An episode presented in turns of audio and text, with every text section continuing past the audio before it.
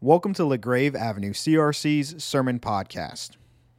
We all feel that gap between our experienced reality and those stories of God from either our family or even the Bible itself. But there are two things that bring that gap closer together the sign of Joseph's life and the dreams within the whole of the Joseph narrative. You're listening to Faith in the Darkness by Reverend Peter Yonker. As promised, our scripture reading tonight comes from the story of Joseph. Uh, I will not read the whole thing, it's very long. I will reflect on the whole thing, the whole story, but I will focus mostly on Genesis chapter 40, and I will read the whole chapter. And just to give you a sense of where we are in the Joseph story, Joseph is in an Egyptian prison, and he's there because he's resisted uh, Potiphar's wife and she, being powerful, has had him thrown in prison. And he's been there for a long, long time. And here's what happens. Sometime later, the cupbearer and the baker of the king of Egypt offended their master, the king of Egypt. Pharaoh was angry with his two officials, the chief cupbearer and the chief baker, and he put them in custody in the house of the captain of the guard, in the same prison where Joseph was confined. The captain of the guard assigned them to Joseph, and he attended them. He was like head of one part of the prison because he was such a, a dutiful person. After they had been in custody for some time, each of the two men, the cupbearer and the baker of the king of Egypt, who were being held in prison, had a dream the same night, and each dream had a meaning of its own. When Joseph came to them the next morning, he saw that they were dejected. So he asked Pharaoh's officials who were in custody with him in his master's house, Why do you look so sad today? We both had dreams, they answered, but there's no one to interpret them. Then Joseph said to them, Do not all interpretations belong to God? Tell me your dreams. So the chief cupbearer told Jonah his dream. He said to him, In my dream, I saw a vine in front of me and on the vine were three branches. As soon as it budded, it blossomed, and its clusters ripened into grapes. Pharaoh's cup was in my hand, and I took the grapes and I squeezed them into Pharaoh's cup, and then I put the cup in his hand. This is what it means, says Joseph. The three branches are three days. Within three days, Pharaoh will lift up your head and restore you to your position, and you will put a cup in Pharaoh's hand just as you used to do when you were the cupbearer. But when all goes well with you, remember me and show me, to kind, show me kindness and mention me to Pharaoh and get me out of this prison. I was forcibly carried from the land of the Hebrews, and even here I have done nothing to deserve being put in this dungeon. When the chief bearer, when the chief baker saw that Joseph had given a favorable interpretation, he said to Joseph, I too had a dream. On my head were three baskets of bread. In the top basket were all kinds of baked goods for Pharaoh, but the birds were eating them out of my basket on my head. This is what it means, says Joseph. The three baskets are three days. Within three days, Pharaoh will lift off your head and impale your body on a pole, and birds will eat away your flesh. Now, the third day was Pharaoh's birthday, and he gave a feast for all his officials. He lifted up the head of the chief cupbearer and the chief baker in the presence of his officials. He restored the chief cupbearer to his position so that he once again put the cup in Pharaoh's hand, but he impaled the chief baker just as Joseph had said to them in his interpretation. The chief cupbearer, however, did not remember Joseph. He forgot him. This is the word of the Lord. So Joseph's life was not, was not turning out the way that he had dreamed. As he lay in his cell at night, he could hear the sounds of the guards laughing outside his prison cell. His eyes went over to his empty supper dish, and he could see the flies buzzing around it. And he closed his eyes and he remembered. He remembered from when he was a little boy really little. And he remember being back home in Canaan at his father Jacob's house, And he remembers running up to his father and saying, Daddy, Daddy, Daddy, tell me, tell me some of those stories about your grandpa Abraham. And Jacob would lift little Joseph on his lap, and he would say, Oh, my son, have I told you how my grandfather Abraham left the country of Ur with almost nothing, and he and Sarah went to a land, and he went just because God had promised to make him a great nation? Joseph, did I tell you how the Lord gave my grandfather Abraham a son when he was 90 years old? My father was born to my grandfather when he was 90 years old, Joseph. Joseph, if I ever told you how the Lord protected Abraham from all sorts of dangers and made him a rich man and blessed him greatly. Oh, we serve a good God, Joseph. He is faithful. He will take care of you, He will bless you. Joseph loved those old stories. He believed those old stories. He set his whole life by those stories. And when he was sitting in his father's lap, those stories seemed completely true. But now Joseph was as far from his father's lap as he possibly could be. He was on the cold stone floor of an Egyptian dungeon. And sitting in this prison, he felt an enormous gap between the goodness and the hope of his father's stories and the reality of his present situation. And it wasn't because of anything he'd done. He had tried to live by those stories. But for some reason, his brothers hated him, turned on him. First, threw him into a well and were going to kill him, and then only ended up selling him into slavery. So he went to Potiphar's house. And at Potiphar's house, he tried to live by those stories. He tried to be faithful. But Potiphar's wife took a shine to him, propositioned him, and when he rejected that, she used her power to get him thrown into the dungeon, accused him of sexual advances. And then in prison, finally, it looks like something good is going to happen to him. He ends up on the same cell block as the cupbearer and the baker of the king. And he manages to interpret the cupbearer's his dream and tells the cupbearer that in three days he will be back with Pharaoh. And he says, Remember me when you get back to Pharaoh. Tell Pharaoh about me. Tell him about Joseph. Tell him I'm, in, I'm innocent. I need to get out of this place. And after that day, when the cupbearer left and they embraced, Joseph was sure that the next day or the day after that, some Egyptian soldiers would show up at the dungeon and say, Set Joseph free. But one day led to another, and one week led to another, and one month led to another, and he was still there. He had been forgotten. The distance between the old stories of Jacob and the reality of his life was as far apart as they had ever been. And it's clear if you read Genesis 40 that Joseph feels that gap. He feels the gap between his reality and the stories. I think recently only I read verses 14 and 15 and heard the pain in Joseph's voice as he says those things. I've done nothing wrong that they have, should have put me in a dungeon. I tried to read it when I read it earlier with a sense of, of desperation. You can hear the desperation in Joseph's voice. It's, it's like his lament. It's almost like he's saying, My God, my God, why have you forsaken me in this place? We can identify with Joseph in that dungeon. Not because any of us have ever been in a dungeon that's anywhere near as horrible as what Joseph is in, but we know that gap between the old, old stories that we set our life by and sometimes the reality of our lives. We read and we sing, The Lord will not let your foot stumble or slip. And then we see one of our beloved church members a young parent come down with cancer and die when their children still clearly needed them. And there's a gap. We read, The earth is the Lord's and everything in it.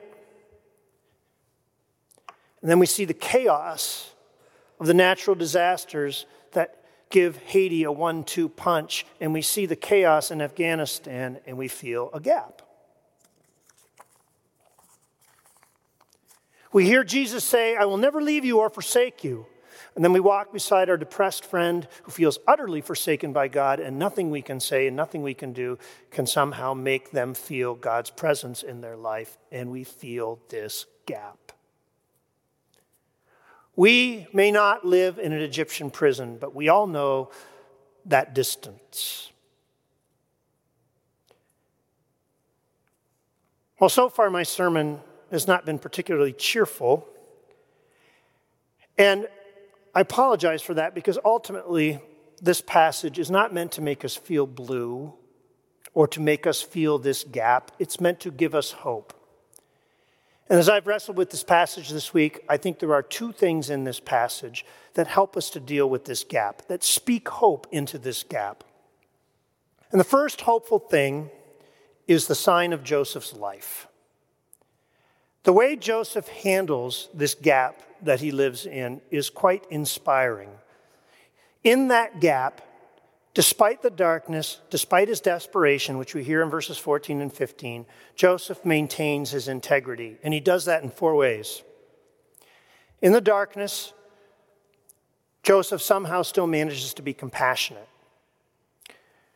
Did you notice that in verses 6 and 7, despite his desperation, despite that he's in this terrible place, Joseph moves towards the cupbearer and the baker when he hears that they are sad. He has the energy, he has the strength, he has the compassion to ask them that simple question Why are you so sad? That's not a small thing. For many of us, myself included, when we are stressed out, when there's stuff going on in our life, I know for me, if I'm stressed out as something as simple as being behind on my sermon, my compassion meter goes way down. So if someone knocks on my door or if the phone rings, I get grouchy. And I am not inclined, if someone crosses my path, to ask them, How are you doing? Why are you so sad? Are you okay? But Joseph, in the middle of a dungeon still has the compassion and the capacity to ask that question, and when he hears the answer, to help. In the darkness, Joseph also keeps his moral focus. At the house of Potiphar, right, he undergoes temptation, and it would be really easy for Joseph to rationalize giving into that temptation. Life has treated me badly. God has given me no favors. I'm inclined to have a little fun in my life. I'm going to pick this fruit. It would have been really easy to make that rationalization. But Joseph stays on the moral path. In the darkness, Joseph keeps speaking his faith. The cupbearer and the baker asked Joseph to interpret the dream. It would be easy for Joseph to say, Yeah, I'm good at dreams. Let me interpret that for you. But he doesn't. He says, Do not all interpretations belong to God? As frustrated as he is with God, even though he laments his position, and we're allowed to lament our position, his face is still turned towards his Lord, and there's something deep inside him, at the center of him, which still says, God is able, God is good, God is able, God is good. He keeps speaking his faith. And in that ruthless world, Joseph practices forgiveness. We have a sense of how vendettas are worked out in this world when we see how Pharaoh treats the cupbearer and the baker, right? He, he kills the baker and keeps the cupbearer. I wonder when you were a kid, I remember hearing that story and I thought, well, the baker must have done something bad and the cupbearer must have done something good. If you read the text, read it closely, it's very clear on his birthday, Pharaoh sees no difference between the baker and the cupbearer, but he is exercising godlike power of election. He's showing before his court that he, Pharaoh, has the capricious power of life and death to mete out as he sees fit. That's how vengeance worked in the world that Joseph lived. But when his brothers come to him later and he is second command in Egypt, and he has them in their hands, and he has the power to exact vengeance. He does not do so. He forgives and embraces. In the darkness, he speaks his faith, he forgives, he keeps his moral integrity, he exercises compassion. In the Screwtape Letters, C.S. Lewis says somewhere that the devils are never so much in retreat as when a Christian person is living in a world where all trace of God seems to have vanished and where all blessing seems to have fled away, and yet somehow in the midst of that is able to obey and able to love. It's in those kinds of situations where the devil is put in full retreat. And that's what we see in Joseph in this passage. So Joseph's life is one hopeful sign dealing with this gap. But the second hopeful sign is deeper and more substantial. I started the sermon by saying that when Joseph's in prison, the gap between the stories he loved and his present reality seemed impossibly different. He must have felt like this was a nice story, but the real story of this world was the cruelty of Pharaoh, or the real story of this world was just chaos. You know, life just happens and there's no sense to it. But even in prison, throughout this story, as many bad things as happened to Joseph, the true story of this world finds a way to insert itself and make itself known. And in the Joseph cycle of stories, the true story of the world comes forward, bursts through in those dreams. All the dreams that Joseph has, all the dreams that he interprets. These dreams are like a tearing away, a momentary tearing away of the veil, where you see between, beyond the surface of this savagery to the true story of the universe, to God's covenant story, and you see the one who truly holds history in his hands. Cupbearers forget their promises. Pharaohs are cruel. Earthly brothers and sisters are not steadfast in their love. But beneath all of that, under all of that, the love and promise of the Lord endures, and it is the dream that makes that clear. Joseph doesn't see that clearly himself until Genesis chapter 50, when he finds himself standing in front of his brothers and he thinks back to that very first dream he had where all the sheaves bowed down to his sheaf, and he sees it happen before his eyes, and he realizes, oh my goodness, oh my goodness, the dream was true the whole time. It's always been God's story from the very beginning, in the prison, in Potiphar's house, in the bottom of the well. It has always been God's story. The dream is still churning underneath the surface of a world that seems cruel. God still makes himself known. In the June issue of First Things, there was a really, really great essay uh, by an essayist and poet who I've never heard of before called Paul Kingsnorth. And Kingsnorth, it's, it's sort of a, an autobiographical piece where he describes his growing up. He grew up in Britain in the 1980s which is to say, he grew up in a kind of upbringing that was completely irreligious. His parents were atheists. He never darkened the door of a church.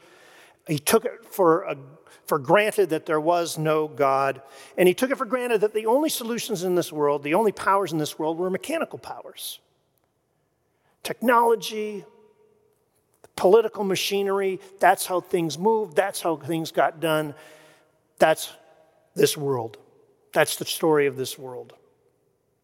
And yet, underneath that conviction, it was like there was this dream that was churning beneath the surface. He, he admits that as a young man, despite his beliefs, he loved to go into old English churches. He loved the feeling of just sitting in an empty church. This is what he writes. Like the narrator in Philip Larkin's poem, Church Going, I would venture into any church I found standing in awkward reverence, wondering what I was looking for, drawn by some sense that this was a serious house on a serious earth. Obviously, there was no God, I said to myself, but still, the silence of a small church in England had a quality that couldn't be found anywhere else. Something's churning under the surface. He feels the same thing in nature trudging across moors, camping by mountain lakes as the June sun set. I could feel the same deep old power rolling through it all, welding it together, flowing from the land and into me and back again. Nothing humans could build could come close to this intense wonder. He's still an atheist, but something is churning, and he carries his atheism into, into middle age. And yet, this dream dries into things. He takes up activism, he takes up Zen Buddhism, he takes up Wicca, he starts going to covens. And then one night before he and his coven, his Wiccan religion, are about to have some sort of feast, Jesus comes to him in all things a dream and speaks to him. And he says, It was as if my life was shattered in an instant. All my ancient longings and restlessness suddenly had a face and a name. Kingsnorth became a Christian, and he says he's finally found the path that leads home. Quoting again, like C.S. Lewis, I couldn't ignore the steady, unrelenting approach of him whom I so earnestly desired not to meet. In the end, I did not become a Christian because I could argue myself in it. I became a Christian because it was true. So, the true story of this world is this transformative love of God that comes to us through Jesus Christ our Lord. It is the story of this world, it churns in everyone's hearts. And this is a story that we Christians don't have to prove. We finally don't have to defend because it's just simply true. And you either surrender to this story or it runs you over.